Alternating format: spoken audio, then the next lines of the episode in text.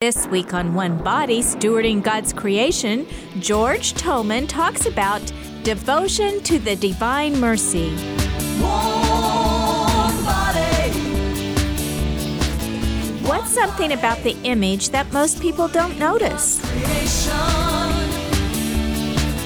One body, Why does the Divine Mercy Novena include the prayers of various souls? one body, stewarding God's creation. Well, let's find out. Here's George Tolman. And hello, ladies and gentlemen. Welcome to the One Body Show here on Divine Mercy Radio. My name is George Tolman, and as always, it is an honor and a pleasure to be on the air again with you today to talk about our Holy Catholic faith. We have a pretty packed show uh, scheduled for you here, and so I'm just going to go ahead and jump into our conversation. We have a lot to cover, and so I want to be sure we have a lot of time to do so. First off, I want to say Happy Easter. At the time of this recording, we are in the octave of Easter. And, and for those of you who may not know, from Easter Sunday, we, ha- we celebrate Easter primarily, right? But then for eight days in the church calendar, we still celebrate Easter. It's called the octave of Easter. And so every single day, we say, Christ is risen, hallelujah. And we're very, very intentional about that similar about Christmas. So we celebrate Christmas on, on December 25th, but then we have eight days following celebrating the octave of Christmas. And so again, every day from Easter Sunday for eight consecutive days, we celebrate Easter. And so, for those of you with families, I'm hoping that you're spending some time uh, talking about the resurrection with your children, with your loved ones, and praying about it, because our again, our Lord desires that we do so, it, with it being the octave of Easter. Number two, at the time of this recording, unfortunately, we are experiencing still the effects of the coronavirus pandemic. Many states around the country are in a complete lockdown mode. People are sheltering in place, and, and unfortunately, jobs are now being lost. It was only a short month ago that life was quote unquote normal, and now we've 30 days later, if not a little bit more, uh, we've experienced more pains and agonies. But as I said in a previous broadcast, our Lord desires the greatest victory in times of great trial. And so he is continuously providing graces for us to be able to handle this time. And he is also preparing us for whatever is to come, meaning that in this time of suffering, I, for many of us, myself included here, um, he has provided insight um, into what is important and what is not important, and to really reinforce the things that are important family, love, our relationship with the Lord, authenticity, uh, true humility, knowing when to reach out for help, those kind of things. And so this time, again, very, very impactful. What I want to do is I want to talk about the devotion of divine mercy. That's the topic for today. And the reason why I want to talk about that with you is, is not to give us a full theological spiel on divine mercy, because I, I could not do that even if I wanted to. Um, it's a pretty loaded, loaded uh, teaching. Uh, but it's loaded only because of the mystery that it unfolds. In fact, it's quite simple to grasp, but similar to like the rosary when you're praying it when you're kindergarten, the example I've given before on the air is, you know, with the rosary, like, you know, you'd pray the the third joyful mystery, the, the birth of our Lord Jesus, and as a kid you're meditating on the sheep and the hay, you know, and this mom and dad, you know, in the picture. Then when you get older, you get more wisdom and you start seeing the mystery for what it is. And as you experience more things of life, you have a greater appreciation for that moment. And so, divine mercy is something very similar. You can grasp the divine mercy teaching at a very young age, but it grows on you just as you grow with the world because you have new experiences and new things in life that you take that then bring you great, um, great joy and put into perspective things that you may not have originally thought. And so, what I want to do to start us off is I like to start us off with the with a prayer, and particularly what I would like to start us off with is the prayer that begins the Divine Mercy Chaplet. It's an optional prayer, so you don't have to pray it, but it really sets the tone real well, and I think it's very fitting for our conversation today on the Divine Mercy. So, if you would please join with me in this moment, in the name of the Father, and of the Son, and of the Holy Spirit, amen. You expire, Jesus, but the source of life gushed forth for souls, and the ocean of mercy opened up for the whole world. O fount of life, unfathomable divine mercy, envelop the whole world and empty yourself out upon us. O blood and water which gush forth from the heart of Jesus, as a fount of mercy for us, I trust in you. O blood and water which gush forth from the heart of Jesus, as a fount of mercy for us, I trust in you. O blood and water which gush forth from the heart of Jesus, as a fount of mercy for us, I trust in you. In the name of the Father, the Son, and the Holy Spirit. Amen. Beautiful prayer. My favorite phrase is the one that we repeated three times O blood and water, which gush forth from the heart of Jesus as a fount of mercy for us, I trust in you. If you're ever in need of a prayer that can get you through a tough moment, there are many of them. But if there's one that you haven't tried, I would say repeating that line O blood and water, which gush forth from the heart of Jesus as a fount of mercy for us, I trust in you. And the reason why I say that is because this conclusion of the opening prayer, we recognize the blood and water which gushes forth from the heart of Jesus, the very blood and water that there on Calvary sprayed upon the Roman soldier who threw a lance just to be sure that Jesus was dead. And then through that experience, not only became converted to Christ, but then shared that with the world. A man who was who, whose job was to ensure that the Lord was dead on the cross by putting a spear right into his side, received the blood and water that allowed him to see the truth of Christ the church throughout the years, especially in the last hundred years, have recognized that this prayer, the blood and water that we, which we discussed, is the foundation of the church. The water representing baptism of sanctity, the blood, the things that give life, the Eucharist. So, baptism and the Eucharist, two foundational sacraments essential to our living as Christians recognized in blood and water there on the cross with our Lord Jesus. Now, if I were giving a full teaching on the divine mercy, I would also include a discussion about the image of divine mercy. And I strongly recommend that you have an image of divine mercy and that you keep it somewhere in your house or you keep it somewhere close by because it's a very, very powerful, uh, powerful thing to have. Because it always reminds us of who our Lord and Savior is and why he's needed, especially today. But a couple of things I want to bring out in that image of the divine mercy. One, the blood and water that flows from our Lord from his heart, again, representing the Eucharist and baptism. But if you look at our Lord's feet, so for those of you who do have a picture handy, go ahead and take a look at it. If you're listening on the radio, uh, at home or, or or away or listening to the app, you know, again, just go on Google or your your preferred web browser and type in type in the Divine Mercy image and you'll see the image. But take a look at our Lord's feet. You will notice that our Lord's feet are not parallel, like he's not standing still. Our Lord's feet are staggered, one foot in front of the other. And that was very intentional. We sometimes miss this when we talk about the Divine Mercy image, but I think it's very important. The feet, as they're staggered, represents our Lord approaching us and desiring us to receive his mercy.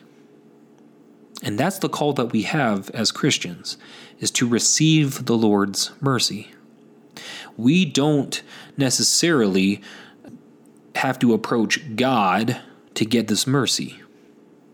He initiates the conversation with us. He initiates the movement with us. And our job is to accept. And that's how a lot of things are with Christ and his church. Our Lord leads the church, and our church accepts. And that's the beauty of the relationship. Now, the big piece about that divine mercy image, and the one that is most popular and I'm sure most familiar by people, is the phrase at the bottom Jesus, I trust in you. And there's a reason why that phrase is so powerful is because in the moments of our suffering, especially like times of today where literally everyone is experiencing something from this coronavirus, reflecting on the phrase, Jesus, I trust in you, reminds us where we need to put our burdens, where we need to put our sufferings, is to give it to Him. Our Lord won't necessarily alleviate some of that suffering as if He could erase it. Sometimes He does, but that's not what happens most of the time. What happens most of the time is that our Lord takes the sufferings that we are experiencing and in return gives us wisdom to understand exactly why we're in what we're in. And by doing so, he exposes something very beautiful about his love. He exposes, number one, that he is present within it, even if we want to deny him. He is still present, he's still there.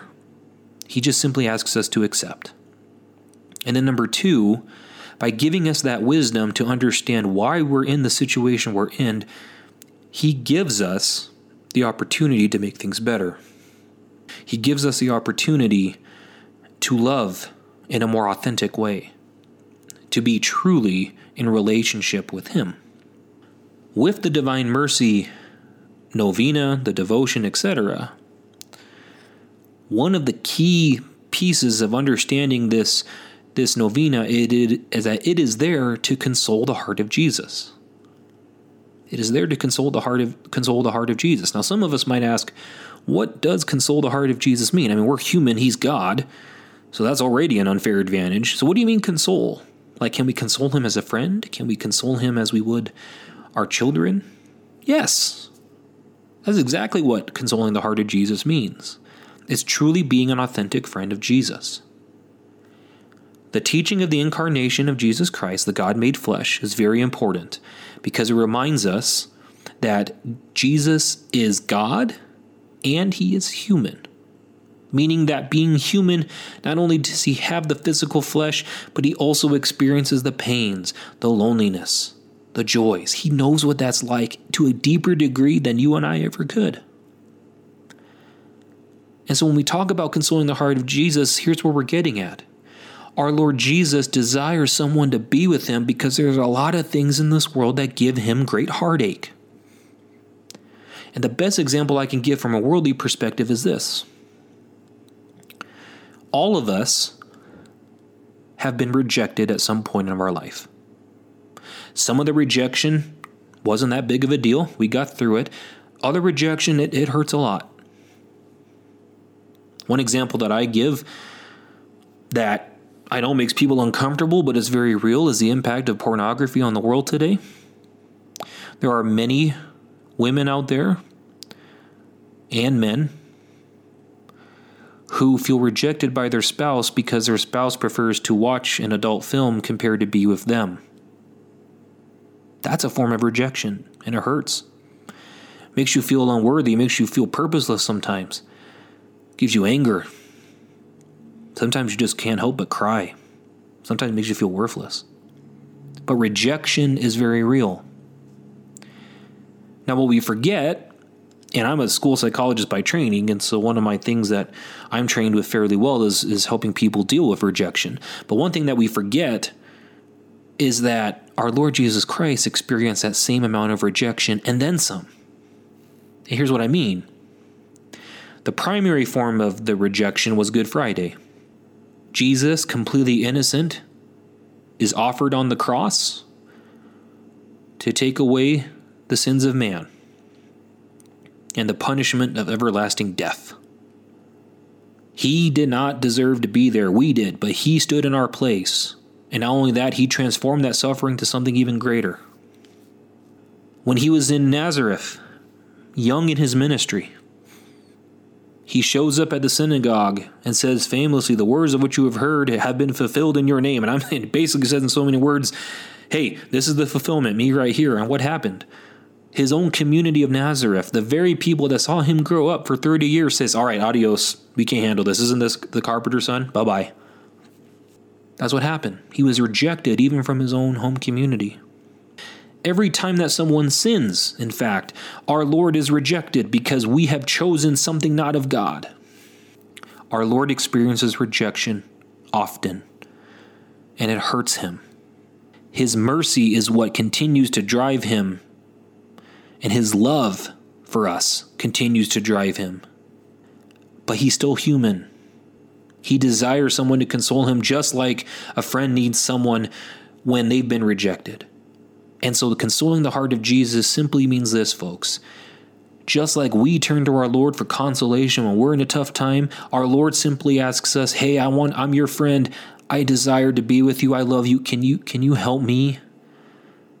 Can you be with me? Help make this pain just a little less intense?" Because sometimes you just need a crying shoulder to be on. And so that's the imagery. It's like, our Lord, you know, I, I can't, I'm not God, but I know that you desire to be in friendship with me, and I call you my friend, and the friendship's two way street. You help me, I help you. Okay, I'll pray this chaplet, and I'll reflect upon your your your your suffering, and all of a sudden, our Lord loves us even more. Just like in times of suffering, we sometimes find the greatest love for one another, and so our Lord desires that from us. Now, on an even deeper level than that, as we grow in friendship with our Lord, not only in the joys, but maybe most importantly through the sufferings, our Lord then continues to give us His wisdom to help understand our purpose and meaning in this world. This is why some of the greatest saints kept talking about, Lord, keep bringing the suffering. And some of us, you know, who aren't necessarily um, that close to that grade of sanctity go, oh my gosh, what are they talking about? They're willfully accepting these crosses? And the answer is yes, because that's what our Lord did. He didn't complain when Pontius Pilate said, "You're going to take you're to be crucified. Here's your cross." Our Lord willfully accepted it. In fact, the scriptures make clear that our Lord embraced the cross, which totally confused people. Why the heck is this guy embracing the very thing that's going to give him ultimate suffering? The great saints know that. They know that truth. And the Divine Mercy Chaplet, along with other devotions, but particularly the chaplet, particularly the teaching of Divine Mercy, helps us access that even more. To understand why our Lord embraced that cross, to help us understand why He made that road to Calvary when He could have done anything He wanted to to make the world better, but that's what He chose to do. And in consoling the heart of Jesus, we also remember a very important teaching as well. And that teaching is this when we actually say that we are Christian, when we actually admit that we desire the Lord and we desire to change our life for Him, the more that we become like Him. And when we become more like Him, that's when we evangelize the world. Now, the power in all of this comes from the Holy Spirit. It comes from the author, the, the authorship of God, yes. But the power in all of this is something that we can connect to today. I want you to think, and you might, you yourself might be the very person here, so I want to give yourself some credit. But in times of great suffering, who do we get motivated by the most? Do we get motivated by the person who isn't experiencing the suffering and trying to teach us something? Or are we more motivated when we see the person who's actually suffering and they live their life out joyfully? Or they know that these problems exist, but they simply say, you know what, this is really tough, but I know the Lord's with me. Glory to God, amen. Those are the people, in my experience and, and in my opinion, those are the people that we yearn toward the most. We see that loving spouse who who is who is currently a couple hours away from death, and they have this joy in their eyes and they're content. And we're like, oh my gosh, you're gonna you're about ready to die. Like how, how can this how can this be happening? It's because they become in union with the Lord. They're starting to see things in its full construct. And they give us more motivation and more love than any person teaching it could. And so, on a deeper level, why we want to engage in this practice of acknowledging and experiencing the divine mercy is because that is what's going to help transform the world. Think about what's happening today. We live in a day and age where litigation is how we solve problems. We've had a ton of lawsuits, and we call our lawyers up for the littlest thing because we can't have a conversation with one another. You go on social media and you see all these people who are quote unquote experts yelling at each other through the screens of the internet rather than face to face having conversation and go, how can we come to some consensus? And in fact, some people don't desire consensus, they just desire to complain. The teaching of divine mercy tells us that is not an appropriate way to go about living life. The divine mercy and its core teaching is that it is an action of love. Mercy is the result of loving thy neighbor. And so if you go about living a life of mercy, living a life of Christ's love, you will see every situation as an opportunity to evangelize the Lord's message of, of love and forgiveness. And you also use that opportunity to bring peace to the world through truth, authentic witness to the faith. We need a lot more of that, especially times like today, where there's so much suffering going on, some that we know, some that we really don't know, and everyone needs us. Everyone needs to come together to try to find an answer. If not finding an answer, at least support one another, because it gets real lonely sitting in your house all the time. And we need that experience of mercy to be able to help us stay in continuity with one another. Because that teaching of mercy, that action of mercy, that experience of mercy allows us faithfully to walk the way of Jesus Christ. And in turn, as we walk the way of Jesus Christ, we help transform the world. It's all interconnected. The more that we don't choose mercy, the more that the world doesn't look merciful. We love to always critique the culture, and yes, I will say the culture is something that we need to address. But I will say, folks, remember, the culture is made up of human beings making decisions. Remember that. And so, if the world was merciful, guess what happens? Our culture becomes merciful. If we prefer to live in silos and live in litigation, guess what our society turns into? What our culture turns into? It turns into litigation. It turns into that very intense, uh, not problem solving, but just, you know, burning bridges mentality. So we have a lot to say about the culture. And again, I'm not saying that we're 100% responsible because it is it is the the devil's work most of the time that corrupts the culture. But what I am saying very very bluntly is that we have a lot to say in terms of making things better. And it begins with us and the relationships that God has asked us to live and be with. And then that extends out from there. Now, with the Divine Mercy Chaplet and the teachings associated with it, of course, you have St. Faustina's diary.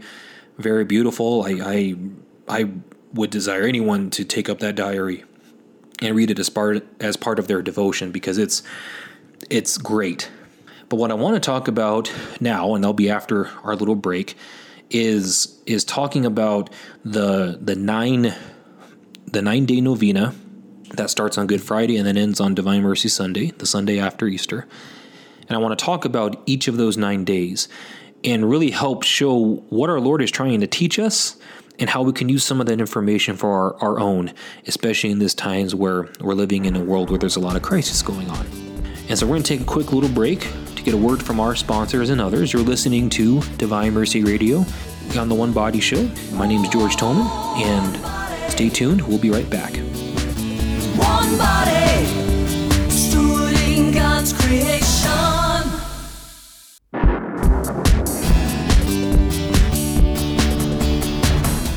We're back on One Body Stewarding God's Creation.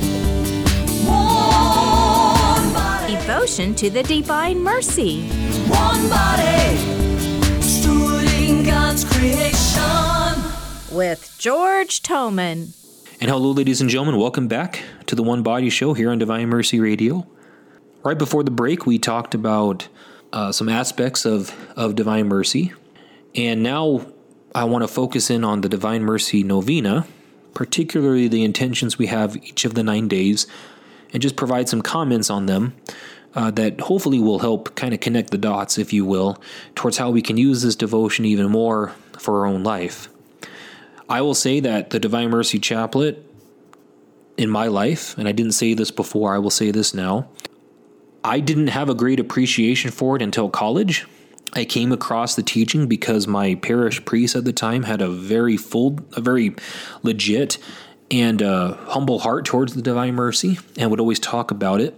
And in my own conversion story, college was very important for me in terms of bringing me closer to the Lord. And so I started to do my own reading and, and ask friends and, and those respected in the faith to give me some guidance on Divine Mercy. And after a while, I was hooked. And I saw that the Divine Mercy Chaplet was a great complement to the rosary in which I love to pray. And in fact, with the Divine Mercy Chaplet, because of how short it is, you could get a chaplet done probably within 10 15 minutes, if not sooner. Just going through that little exercise helps kind of reorient the day to help really put things in perspective. So I always found great joy in the, the Chaplet of Divine Mercy and the Divine Mercy teaching again, I won't call myself an expert, but it has provided an impact on my life because one of the things that I know I have grown in in the last 10 years since learning about this devotion is the importance of being merciful, especially in a world that desires to not be merciful, and how being merciful helps provide a sense of peace, calmness. Um, it also provides a, an opportunity for authentic growth because the times that I cannot find in my heart to forgive or to be merciful, I turn to the Lord and He shows me pretty quickly the weaknesses that I have and and encourages me to think another route than not giving His His um, His mercy to the world. And so and so those are some tough conversations to have, but nonetheless they do happen. But the divine mercy don't know uh, practice has been very very meaningful to me. And one of the connecting dots that I had was was looking at these these nine these nine days in this novena and the specific intentions we have in the nine days for Holy Mother Church. And now remember that with any time you do a novena, you can say it nine days for your own intention or whatever, and that's completely fine. But in the occasion that you just want to participate more fully in the church and and maybe don't have any specific intention other than that Our Lady um, um, via our Lord helps you know guide graces one way or the other, you can meditate on um, each of the nine days.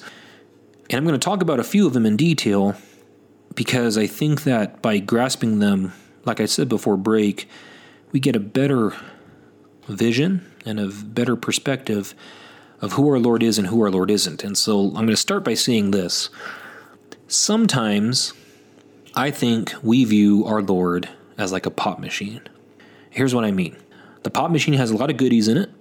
If I put in a dollar in the pop machine, more like a dollar fifty, you know, if you want to be real in today's money, but nonetheless, you put some money in the machine at the right amount you then hit a button for the thing you want, and then it comes out within seconds. Instantaneous reinforcement, that kind of deal. So I input, the machine reads my input, and then it provides an output based on what I desire. And unfortunately, I do think that we do that sometimes as Christians. In fact, maybe more often than we like to admit. So we'll get, especially as Catholics, we have all these different prayers, all these different novenas, masses, whatever. And sometimes we'll get caught in that trap of saying, all right, I'm just going to pray this because I want this. And you don't like connect the dots between, look, you don't necessarily pray this to get this, but you but this is on your heart. You pray for it so our Lord then guides you moving forward. And sometimes he'll give you what you ask for. But as we well, we all know, a lot of times he doesn't. So what we'll sometimes do is that we'll say something to the effect of, "All right, Lord, I'm going to do this novena because I'll give you a prime example because I want a spouse." And so I do this and then I don't have a spouse after nine days. I'm like, Lord, what's the matter with you? Didn't I do this right? And again, that's the pop machine mentality. Properly speaking, we need to look at the Lord as someone that has the authorship of our life. Again, the divine mercy image on the very bottom says, Jesus, I trust in you. And so when we do a novena or whenever we do any kind of prayer, we don't go into it saying, Lord, after this, I expect something from you. Properly, we should say, Lord, I humbly come to you with this matter that you put on my heart, whether it be in control or not my control, and I ask you to figure it out, solve it, because I trust in you, and I'll just go with the flow. You provide the blueprint, you provide whatever, I'll go with the flow. And that's a sign of a great saint, is that when they're able to do that willfully. Again, I made that very, very simple, but nonetheless, that's what it is. It's a lot harder to carry out. But the great saints all know that. They all know that they just go to the Lord for support, and then through their faith, they will get back the support. It may not come in the form that they expect, but nonetheless, it will happen. So let's talk about a couple of these days in light of that. So, day one, bring to me all mankind, especially all sinners. What does that show us of our Lord? Our Lord desires everyone to receive his mercy. He desires everyone to receive his grace. There is not one soul on this earth that was created for the sake of being put in hell. All souls were seen by God to receive his righteousness and his grace. Question is, will they accept? And will we help them accept? And so, on the very first day, we recognize all mankind, especially all sinners, that our Lord does not exclude the ones that need him most. That's a very powerful image of love. Day number two bring to me the souls of priests and religious. Right up in the forefront, we go to the importance of priests and religious, not their administrative duties, not what we hope priests and religious to be, but the souls of priests and religious who have dedicated their lives to Christ. This is why, and I do believe this is a practice that we probably should start doing more of, but for whatever reason we aren't. The good and faithful priests and religious to pray for them fervently and thank God for their existence and their call to say yes to Him because they are the ones that sacrifice their whole life to keep the church afloat. Yes, the lay faithful may make 90 to 95% of what fills up those pews, but the priests and religious are the main operators to continue the mission of God. They are the ones that, through accepting, saying yes, accepting the call, they are the ones who have dedicated their lives to Him. Now, I am not saying that we just blindly go with all priests and religious, because as we know from the abuse crisis and other things, that may not be warranted. But what I am saying is that we need to be praying ex- explicitly for our priests and religious often. Because by praying for them, we strengthen them, and in turn, as they get strengthened, we in turn get strengthened because our church is healthier. If we try to live the Catholic faith without our priests and religious, we don't have a Catholic faith at all. And so it's really important that we remember that. And our Lord brings it very explicitly in the second day of the devotion. Day number three, all devout and faithful souls. Why is this important? Because not only do we talk about the sinners, but it's also that we talk about those who have very much been with our Lord. Think about the weeping women of Jerusalem. It's one of the stations of the cross. These women loved our Lord and they wept for him. These were devout souls that accompanied our Lord on his journey. That's who he's thinking about here. All those souls who accompany on his, on the journey. So when I talked about adoration in the past, I talked about consoling the heart of Jesus. This is it. This is this is why. Because as we do those things, we console his heart. We are there as friends with him. And he desire, desires us to know that and be recognized as such. Day number four those who do not believe in God and those who do not yet know me. So our Lord is very willing to accept anyone, and that includes those who do not know him and those who do not yet know him. And he desires us to love them and to show them his mercy through our actions. Day five, the souls of those who have separated themselves from my church, the fallen away. So day five is pretty big because there's a lot of us. Well, there's. I should back up and say this. We have something in Catholic radio that's said often about the number one denomination or religious groups, the Catholics, and then the second largest are the fallen away Catholics.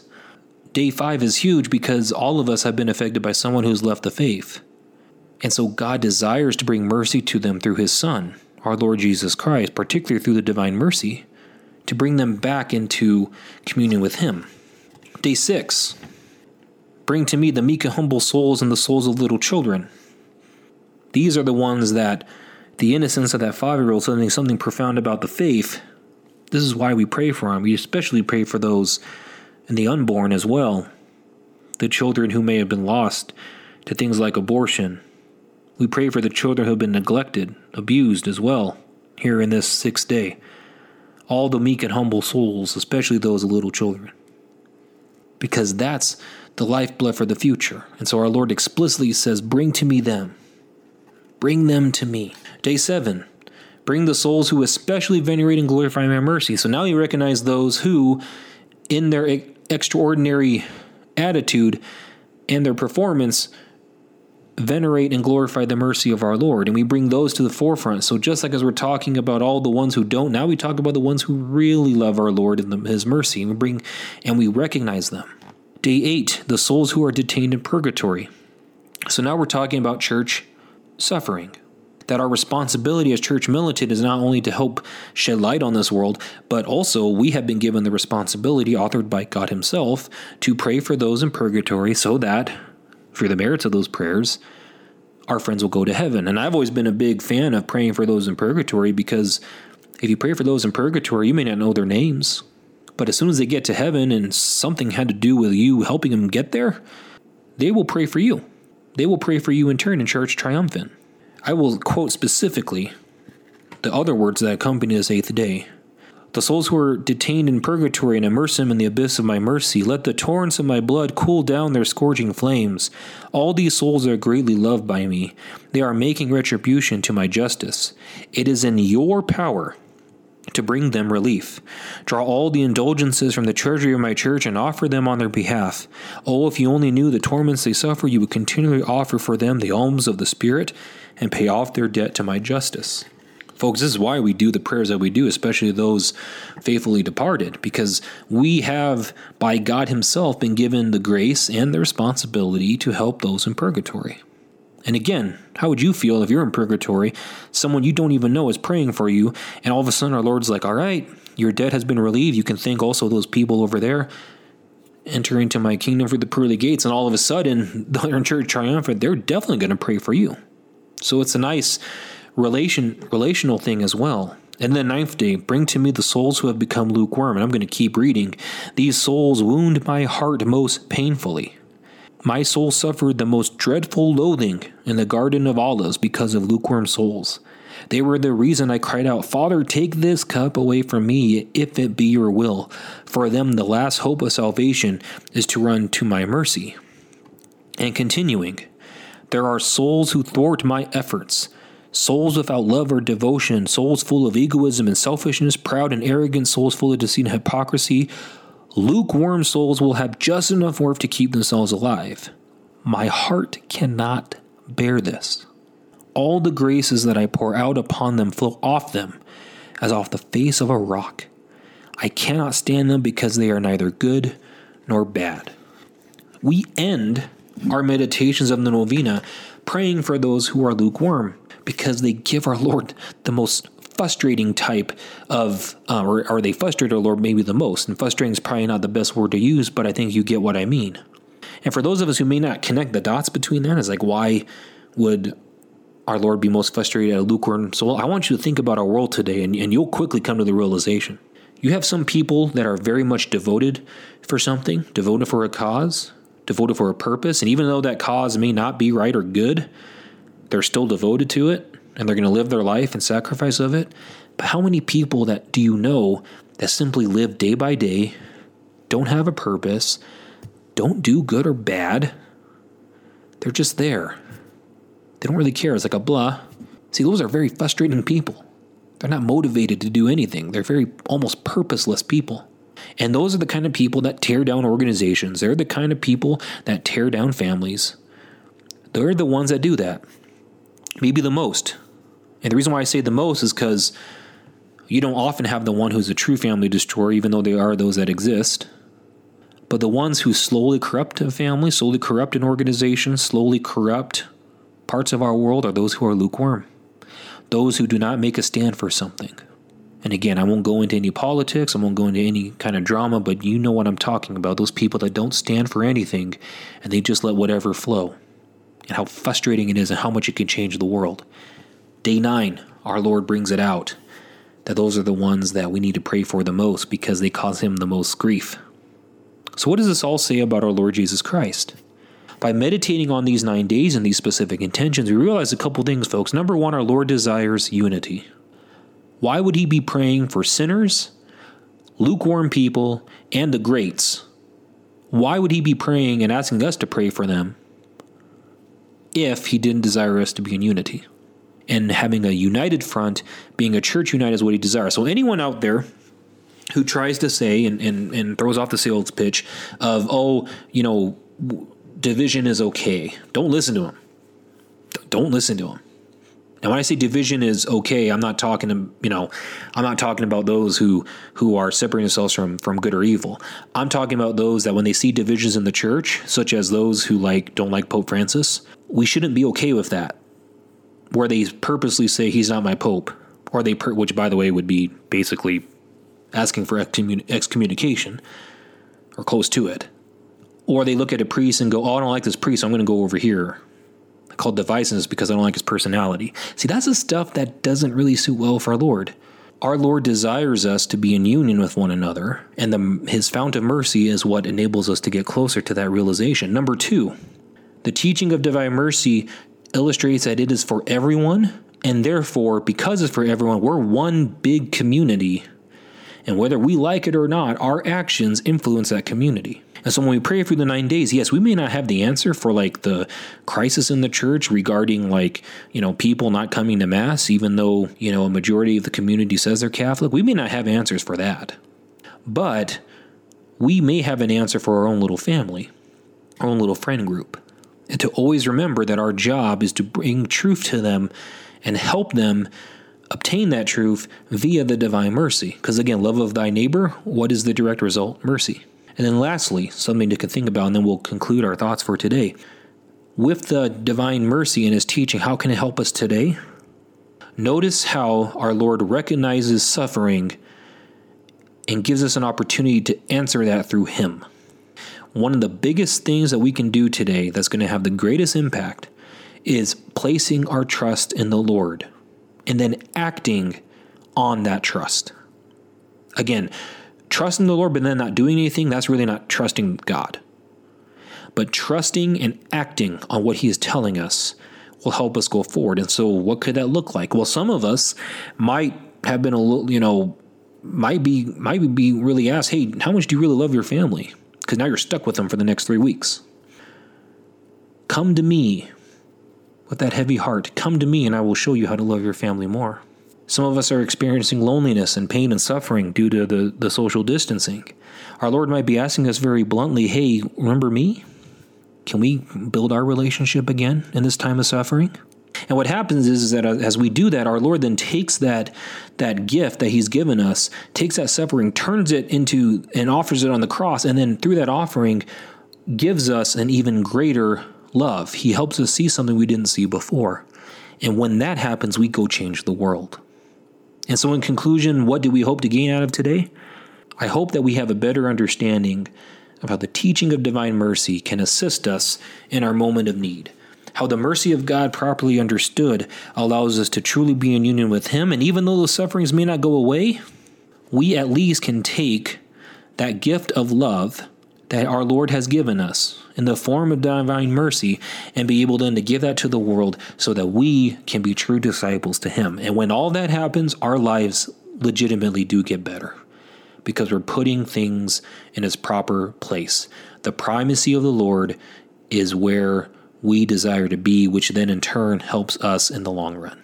So, to conclude today, I thank you for listening to this broadcast, and we will conclude our final words with the concluding prayer from the Divine Mercy Chaplet. And so, next time, folks, thank you so much. God bless you. In the name of the Father, Son, and Holy Spirit, amen.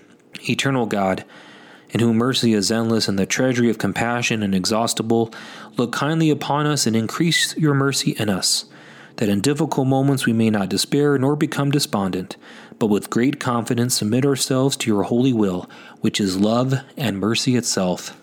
Amen.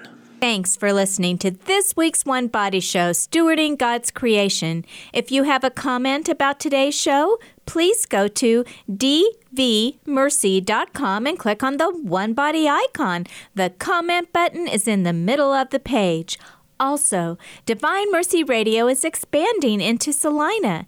If you are able to help us in purchasing equipment, we desperately need to build this station in Salina, so please go to dvmercy.com and click on Donate. You're listening to Divine Mercy Radio 88.1 KVDM Hays, 88.1 KRTT Great Bend, and very soon KJDM 101.7 in Salina. If today you hear his voice, harden not your hearts. One body, stewarding God's creation.